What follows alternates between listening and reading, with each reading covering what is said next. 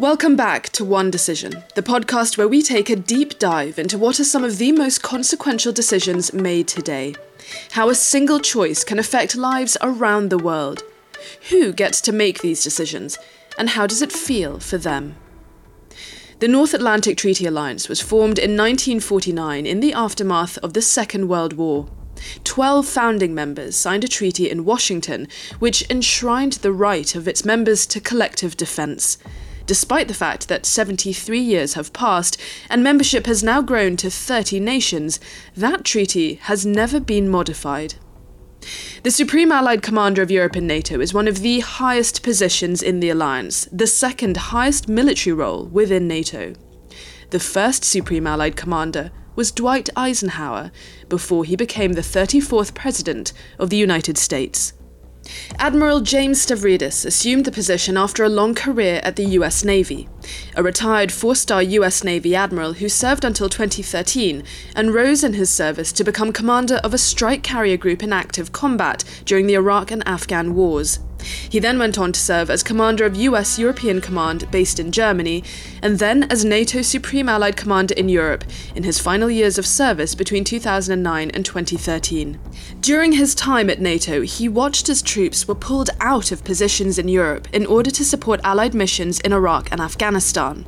In a letter published on Bloomberg, he revealed that he had a hard time persuading his colleagues and bosses in Washington that Russia still posed a threat to Europe, which at the time appeared to be free. It's an assessment he revisited earlier this year after Putin ordered his troops to invade Ukraine. My co host, Sir Richard Dearlove, former chief of British intelligence, joined me in conversation with Admiral Stavridis about how the Russian invasion of Ukraine has brought the role of NATO back into sharp focus. Jim, thank you so much for joining us today. Thank you, Julia. I have to ask you, first of all, about NATO, because we have seen the NATO Defence Alliance evolve perhaps most rapidly since its inception in 1949, when the North Atlantic Treaty was first signed. In the last 20 years, uh, the most rapid evolution. And that's perhaps largely because of the seismic global consequences we've seen of 9 11, and perhaps because of the advent of globalization, and perhaps also because of the advancement of, of tech and all the evolving security threats that have come with that. And it wasn't just NATO, but a lot of Western defense uh, forces, a lot of national defense forces suddenly needed to adapt from dealing with the Cold War conflict to fighting terrorists and insurgents in the Middle East. So, my first question to you today what is NATO's biggest challenge now? I mean, obviously, the Russian threat is highest on the agenda, given that there is a live conflict raging on the borders of, of Europe. But is Russia the biggest threat to NATO in both the short and the long term? I think Russia undoubtedly is the biggest threat in the short term, certainly in this tactical moment. And I think the alliance has responded uh, responsibly, sensibly, and in a measured way. Um, longer term, I think uh, I see uh, three significant challenges for NATO. Uh, one is, in fact, uh, Russia. But here I want to make a point. We see Russia and China drawing closer and closer together. So I think I'm going to basket those two. And by the way, as a kind of a, a, a, a little trio, um, Iran is nudging into that set of relationships, both with China and Iran. So let's park that as uh, great power competition with authoritarian states. Uh, number two, a big challenge for NATO that I see is uh, is cyber and cyber security. I think that in cyber we have the greatest mismatch between the level of threat, which is very high, and the level of preparation, which is still inadequate in many, many ways. And, and here, I think NATO uh, collectively uh, has some work to do to be prepared for challenges that come not only from the group I just mentioned, uh, but also from um, nations and entities to include Islamicists, to include uh, cyber criminal gangs and criminal actors, um, I think there's a, a, a pretty rich uh, field of endeavor there uh, for NATO. And then, uh, thirdly, I think that for NATO, um, there are the, uh, uh I'm going to want to basket these, although they're very different, but it's north and south. And what I mean by that is the Arctic, the high north, I think, is going to be a zone of competition. Uh, God forbid it should be a, a, conflict zone. And then to the south, um, the continuing challenges in the Middle East broadly, North Africa, um, radical Islam, I think those will operate as well. So I, am kind of going to put it in three broad baskets, but I, I will close on this, Julia. I, I get quite tired of people who say, "Oh, NATO, it's irrelevant. It's Cold War vestige." Um, I, I, think it's anything but that. It, it has, uh, unfortunately, perhaps, but it has a great deal of. Um, uh, we say in the business world, TAM, total addressable market, meaning there's a lot of need out there for security. Jim, I have to ask because you mentioned in an article for Bloomberg recently that when you were Supreme Allied Commander of NATO, you said, and I quote, we were pulling troops out of Europe, both to support combat operations in Iraq and Afghanistan, and also because we believed that Europe was whole and free. I had a hard time trying to persuade my colleagues and bosses back in Washington that Russia still posed a significant threat to US interests, and especially to NATO allies and close partners such as Georgia and Ukraine. Our footprint continued to shrink despite pleas from NATO partners like Estonia, Latvia, and Lithuania, the Baltic states, who were constantly warning me about the threat from Putin's Russia. What take us back to that time that you were referring to and what your assessment of the threat from Russia was back then that led you uh, to make those warnings to your colleagues. And of course, hindsight is a marvelous thing, but could this have been prevented or averted, do you think? Well, it certainly got my attention when Putin rolled into Georgia in 2008. So I became Supreme Allied Commander the following year and immediately began to hear quite a bit, not just from Estonia, Latvia, Lithuania, but from other former Warsaw Pact nations about their concerns, notably the Poles. And let's face it, history um, has a way with us. And when Russian, Soviet tanks roll west, it rattles old ghosts in Europe. And it, it is going back to the 1939, the Finnish uh, Winter War, I think, is rattling around in the minds of the Finns right now, which is why they are seeking NATO membership. The Poles can remember Warsaw, uh, Ch- the Czech Republic, Prague Spring 68, Budapest 56. I could go on and on. You get the point. You know, eh, the book of history is pretty clear about the concerns we ought to feel about Russia. And I think we engaged in some magical thinking. Um, in the era of Gorbachev and the fall of the wall, we sort of decided that uh, this is a different Russia. Well, it turns out, unfortunately, it's not a very different Russia. And uh, in those years, um, there were fewer of us who were making those kinds of points, and everyone was seized with the so called forever wars in Iraq and Afghanistan. Turns out the forever war may be across the border in Russia.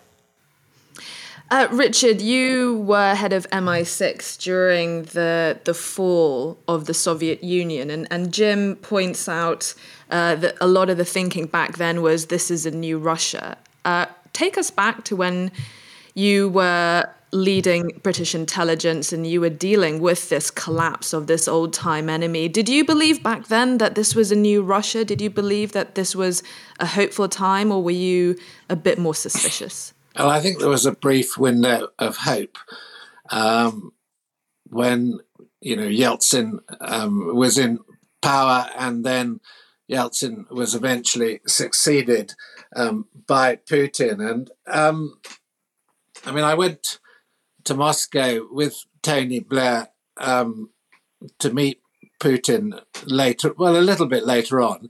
And when we first met him, we felt that we could probably or maybe have a different relationship. Uh, and I think there was, you know, genuine um, gesture on our part to, to, to look at the possibility of a different relationship with Russia. And of course, for a brief period of time, they did help us a little bit on issues like Afghanistan. I certainly went to what had been the Soviet Ministry of Defense. I was probably the first chief of SIS to go in there historically. Uh, and, you know, I met the head of the GRU unbelievably, and we sat down and we talked about the problems of dealing with um, Islamist terrorists uh, in Afghanistan. However, you know, that honeymoon didn't last for very long. And um, we were brought back in the direction of, let's say, reality. And what I mean by reality is the sort of picture historically that Jim has just painted of Russia and its attitude towards its neighboring countries. And um, there were individual issues that cropped up pretty fast. Zakayev uh, to do with Chechnya, um, the extradition of Berezovsky, and then just after I retired, the murder of Litvinenko in London. I mean, all of these things. And quite frankly, the relationship with the Russians went into the freezer pretty quickly.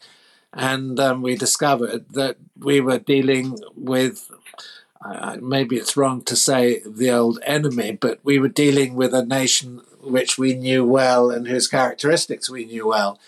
And I mean, I was certainly one of the first um, when I retired in 2004, 2005. I gave a lecture at RUSI when I said, you know, the, the, the war with terrorism, you know, is important politically because, you know, it has such immediate con- consequences for the for, for, for everybody. But we mustn't forget the serious long term threat that from Russia and to an extent from China. And I think, you know, that prediction has been proved largely right. And, uh, you know, we've had many, many warnings before we got to the current crisis, which is so severe with Ukraine, specifically with Georgia, specifically with Crimea in 2014. So we had plenty of warning, but in a way, our governments chose to shut their eyes and hope that things might be different. And of course, I think the classic example of this, to an extent, is the way that you know Merkel's Germany behaved towards Russia. Um, and, uh, you know, therein lies the origins of the seriousness of the problems that we now face. I mean, I I think that's absolutely right. And there were very you, you, say we had lots of warnings, and there were certainly sort of instances that demonstrated that the new Russia was not a country that was playing by the rules of the international order. And you know, we had Litvinenko, we had, you know, Skripal as well as, uh, you know, Berezovsky and the hunting down of lots of Russians on, on foreign soil. We have had plenty of opportunities to, to, to wise up to the threat of Russia, but what, what could we have done to to get Russia to to play ball, to play by the rules? Is it something that is down to external external countries, or is or is Russia's kleptocratic regime that is dragging it into a war it did not have to be in, that is uh, triggering international isolation and and you know, looming economic crises for its citizens. Is this something that any of us can do anything about, or is it something that is the solution something to be found from within Russia? I would start by saying um, in Russia, long, long tradition of unitary domination by solitary male figures. I've just summarized 2,000 years of Russian history.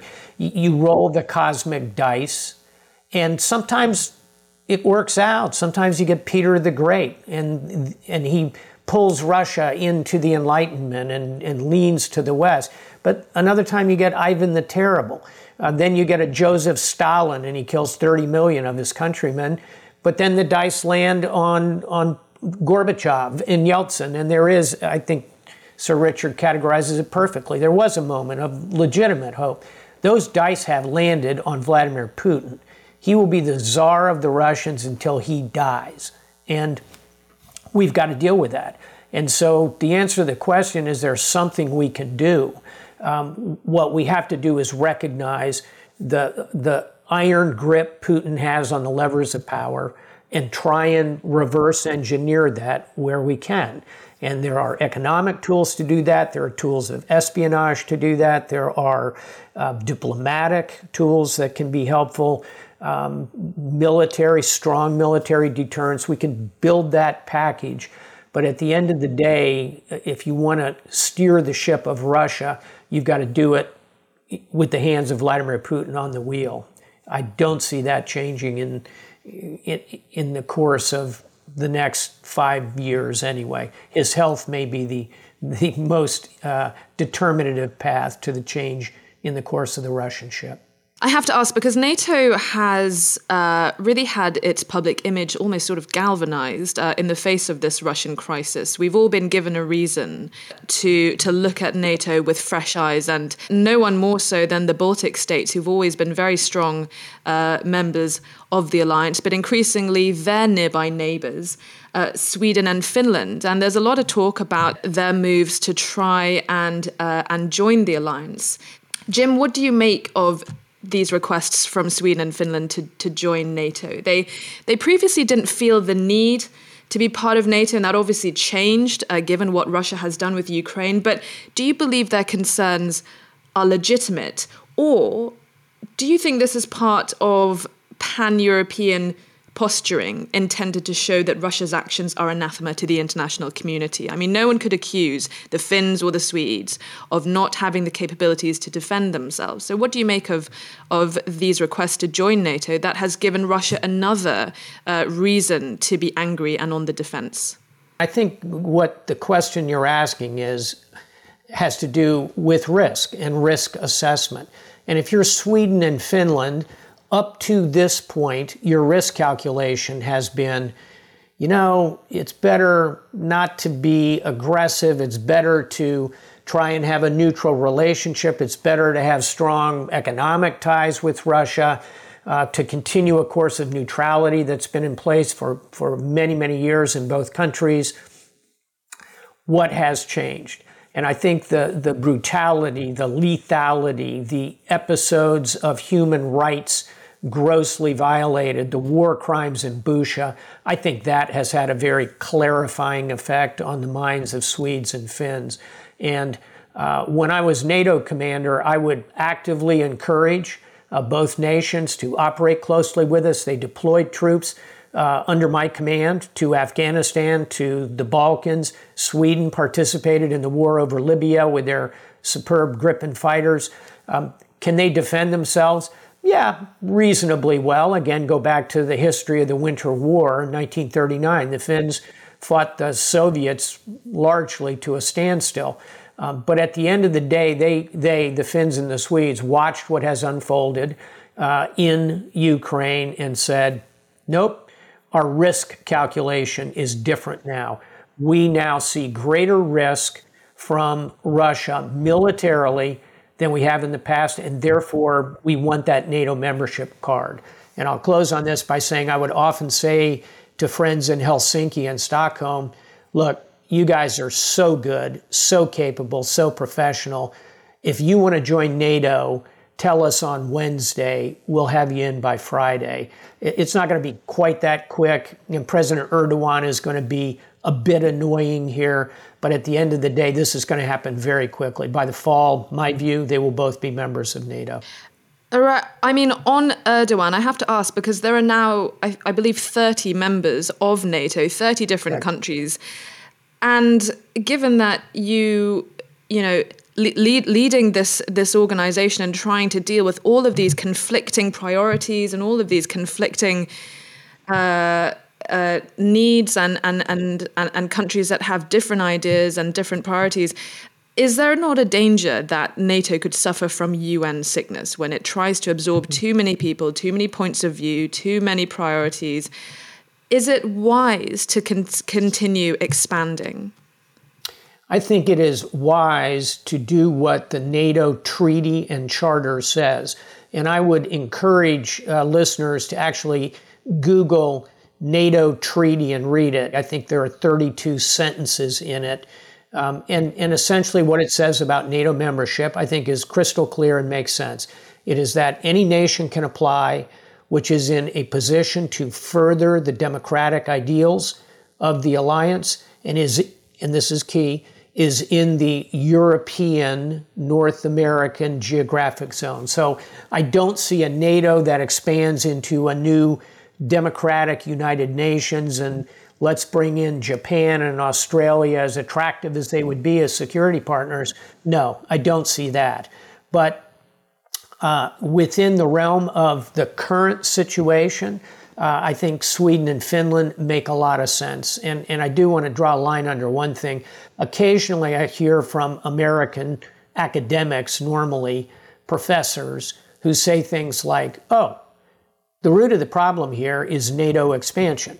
If NATO had only had the vision and the foresight not to uh, expand at the end of the Cold War, we wouldn't have these terrible problems with Russia. I think that is the ultimate in magical thinking. Um, and, and again, open the book of history. I can show you so many times when Russians have rolled to the West in the modern era. And I defy you to find a page in that book of post World War II history where a NATO tank has rolled into a Warsaw Pact country. I can show you again and again where the Russians have done it, and more recently in 2008 2014 and 2022. You say that NATO can't expand beyond its territory. It is the North Atlantic Treaty that was signed. But we, we had NATO troops in Iraq and Afghanistan, and those campaigns were incredibly. They, they have left a toxic legacy for a lot of people, for a lot of domestic populations is NATO, should NATO basically be an insurance policy for mm. countries, the Article 5 aspect of NATO, and should it stick to that? And given what you say about its geographic limitations, should NATO exist really as an insurance policy against the only real hostile power, which is Russia?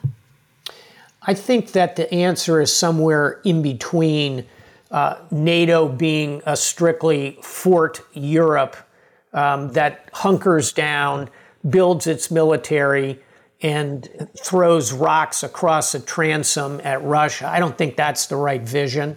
On the other hand, I don't see NATO as the solution to the world's uh, security needs and desires. I think the answer is kind of in the middle, which is to say if you can find a nexus to real threat to the alliance that comes from somewhere outside of Fortress Europe and Fortress North America, then I think that is NATO's business. And Iraq and Afghanistan were uh, failures of uh, military and failures of diplomatic efforts, failures economically. There's a lot of blame to go around in how things turned out, especially in Afghanistan, by the way. I think Iraq, let's wait and see. Let's wait and see.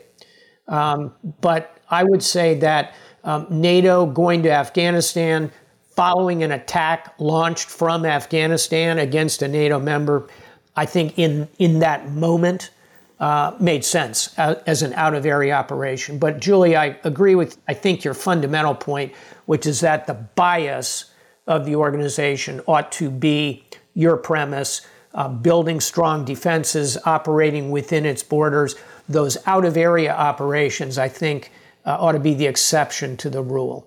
No, I just agree with Jim. I mean, I think that the if you look at something like the terrorist threat, you know, specifically the threat from Islamic fundamentalism, um, you know, that was a European, a global threat in a way, and we weren't going to be able to do anything about it unless we moved outside the European continent because its basis, its sort of R and R areas the areas where they were training and recruiting, you know, were in Afghanistan, were in Iraq, uh, were in other parts of the Middle East. Therefore, there was a logic about NATO intervention, which I think was entirely legitimate. But I mean, in terms of, you know, heavy deployment of military capability, then, you know, you're looking largely at the moment as the European theatre. I mean, as we've seen. I, I think the big question for NATO ahead of time would be, you know, how we think and uh, deploy when the Chinese threat in future maybe becomes more potent, and then you know you do then get into a diff- different sort of geopolitical pose.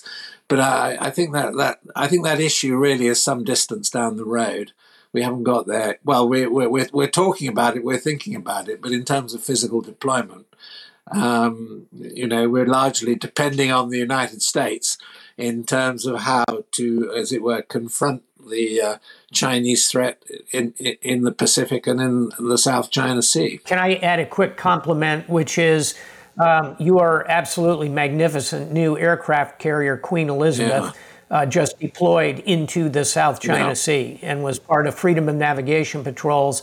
Um, and by the way, uh, the French have done so, the Germans have done so, not under NATO umbrella, yeah. but as allies. And I think that's edging toward the in complete agreement with Sir Richard, um, the idea that collectively we can be very, very capable in uh, in balancing, shall we say, China. I want to jump back to something that Jim mentioned earlier, um, thinking about the future of, of, NATO and the future of, of what modern defense necessitates, and that there is a huge chasm between the threat posed by the cyberspace and our collective defense preparations for it. And Richard, you have a particular interest in cybersecurity. Um, I would love to hear from both of you on how you feel that threat is going to lead both governments and NATO to respond and, and what what really needs to be done? Are we going to start to see a NATO pledge for spending on cyber defenses as well as as as generic defense spending pledges? Well, inevitably, you know, the cyber domain becomes more important militarily, um, if that's the right way to express it, over time. And the UK and the US do have a tradition of working together successfully in this area. Um, and maybe one should mention in this context, as an extension of that, Five Eyes, um, which of course includes Canada, um, Australia, and New Zealand. And I mean, that is an organization which is, I think, specifically well adjusted in terms of what its capability can be for dealing with this issue. Um, I mean, Jim will know more about this than me, but I mean, that hasn't been fully transposed into the NATO context. Uh, because of the number of uh, countries that are members and issues of restrictive security and cooperation and coordination. So, so are you saying that NATO should perhaps stay more on like conventional military? No, I'm, not. I'm just saying that NATO sh- ha- that there is definite grounds to develop in this area, and I think you know one of the interesting aspects that I was discussing the other day with some ex GCHQ people was the impact that the war in Ukraine is having on cyber relationships already. Not much of this is in the public domain. It's not particularly secret, but you know the stuff going on in Ukraine, which is going to, as it were, change NATO's perception of these issues, and of course the stuff being captured by the Ukrainians um, in, in, in what kind of stuff, Richard? Oh, well, I'm not going to go into detail. You can ask Jim about that. But there's the stuff that's been captured by the Ukrainians already, which the West knew about, but probably hasn't seen the physical plant. Right, but I mean, you obliquely mention you know stuff going on in Ukraine, but we haven't really seen cyber attacks in this conflict. Oh, on on, on a huge scale, have we? I, I well, I just think that that's probably not been in the public domain very much. I disagree with you. Um, I, I, mean, I could give you. Uh, I mean, let's put it like this: I have been the object in the last three weeks of a Russian disruption operation. Um, I'm not going to go into detail. Oh, really? Um, and and some of my and we're retired people, but clearly we're commentating on Ukraine quite a lot in the public domain, and the Russians don't like this. So you know, they've used their capabilities, which are pretty sophisticated, to make some awkwardnesses for us. Um, don't worry about it at the moment because it's not going to affect you. But I mean, I, I and I wouldn't I wouldn't be surprised if Jim has had a similar experience, but I'm not going to ask him directly. um, I, I, would say it is a fascinating question um, why there has not been some kind of massive cyber attack. Um, that would be impossible to hide. I, I agree completely with Sir Richard. There is a great deal of cyber activity. It is the kind of personal attacks he talks about. It is uh, a, a kind of an ongoing low level set of attacks against command and control on the part of the Ukrainians. Um, but there's been no big, for example, shutting down the Ukrainian electric grid, which Russia, my view, is capable of doing so. Three years ago, they knocked out half of it almost in a playful way to sort of demonstrate the capability. Russia uh, has very sophisticated cyber tools, both for big public kinds of things, for micro kinds of uh, precision guided strikes, and things kind of in the middle, going after consumer chains, ransomware, uh, often masquerades uh, activity by the FSB. So, why have we not seen more of the high end stuff, the public stuff? And I think Putin is holding those back because he wants something to play when the sanctions really start to bite in Russia. He is going to want at that point to use those kind of tools against the West to discomfit our populations in the way that his populations are being discomfited. So I think there's another shoe to drop on this, in addition to what is happening, I assure you, beneath the surface of the sea here, so to speak. Jim, I have to ask you because, as much as you are a military veteran, you're also a very dedicated student of history and particularly military history. And you've written several books on history and geopolitics. And your latest book, which is out now, out soon, um, it's particularly appropriate for our podcast. It's called To Risk It All Nine Conflicts and the Crucible of Decision. And in your book, you profile nine naval heroes across history who've each made pivotal strategic decisions in combat that have had profound consequences. The first one was just a few years after American independence, and then the ninth is a US naval captain on board the USS Theodore Roosevelt dealing with a deadly outbreak of COVID in 2020. And in your book, you scrutinize what these men and women uh, did to prepare for these decisions if they had the prior opportunity, and what lessons we can all draw from these examples, whether we are involved in combat or not. So I have to ask you. What was, do you believe, the most significant decision that you have had to make in your long career? I think that for me, I'll, I'll give you two, um, and they're sort of different. Different. One is a big one, and one is a small one. A, a, a, seemingly small one, but but very difficult one, was a hostage rescue operation in Colombia. And uh, we had three American defense contractors who are being held by the FARC, the uh, rebels who are fighting the government. And our intelligence network was constantly honing in on their location. So Richard knows this feeling very well. And you keep getting closer and closer. And at one point, I was approached by my intelligence and special operations folks, and they said, Admiral, we think we've got them. And here's what the operation would look like. And I was so deeply concerned about the lives of these hostages, I, I, I failed to pull the trigger fast enough, and and they slipped away.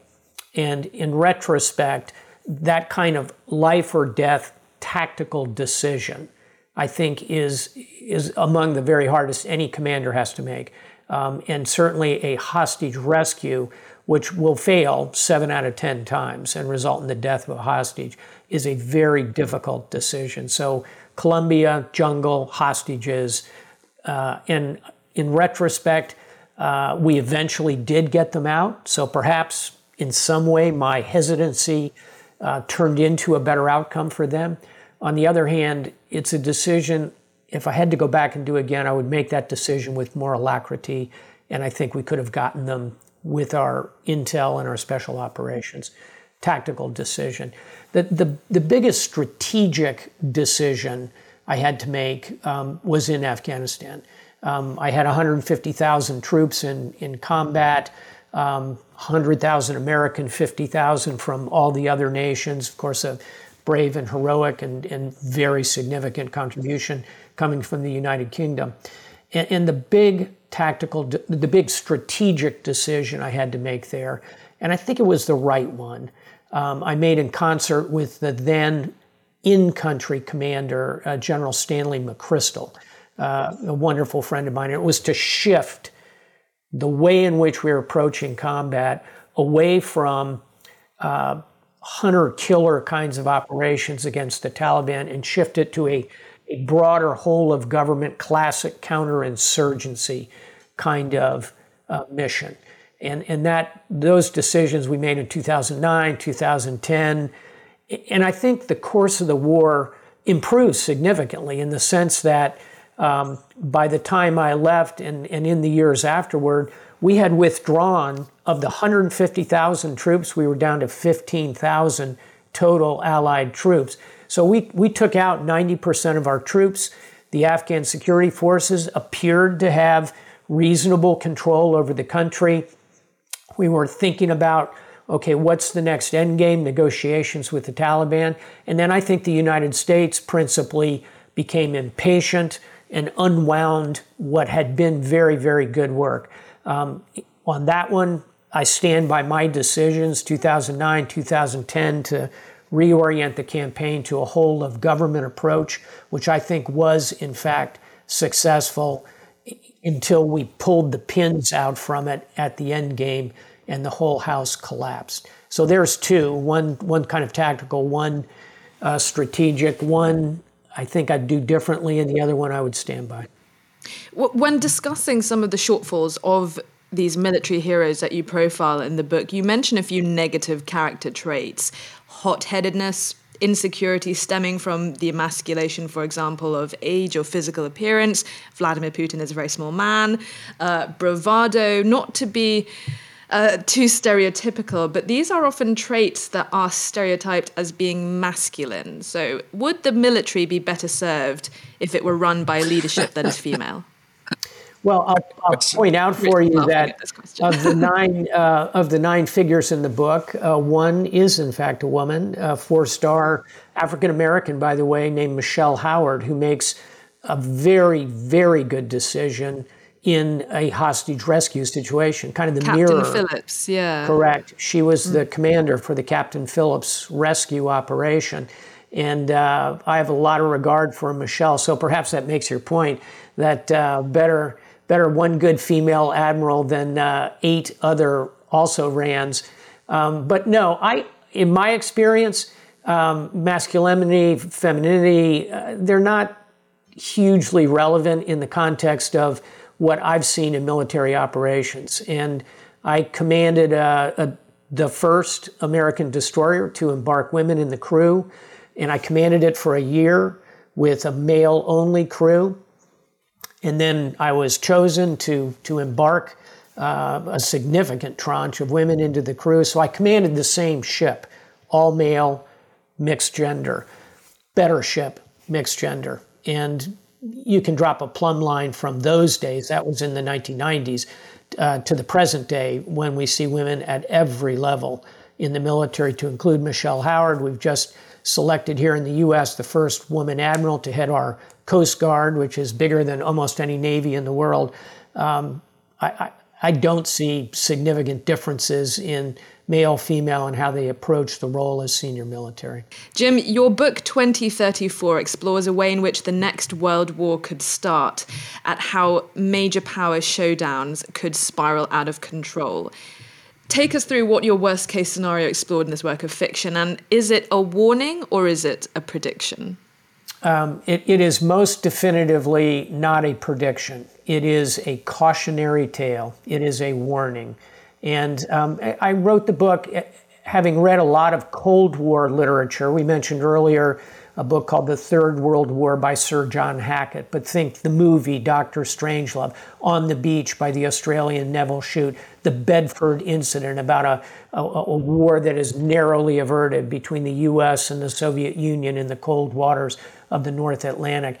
Um, as I read all that Cold War literature, Julia, I began to think, you know, we are edging toward if not in a Cold War with China, where is the comparative body of literature? Where are the cautionary tales about what such a war would look like? So that's the genesis of 2034, a novel of the next World War. And, and it, it begins, and here's where I would particularly point the cautionary part with China having outspent, outstretched the United States in its technology. China in possession of powerful cyber weapons, powerful space capabilities that uh, render many of our surveillance systems uh, inoperative, and a very capable maritime power. Also, in 2034, the United States noticeably has no allies. We have not tended the garden of alliances, and they've sort of fallen away from us, whereas China has a very close relationship with Russia and with Iran. And then, thirdly, in the book, in terms of cautionary, the political dysfunction in the United States that we see so manifest today has, has led to a real breakdown in consensus domestically. All of those come together in this very cautionary moment.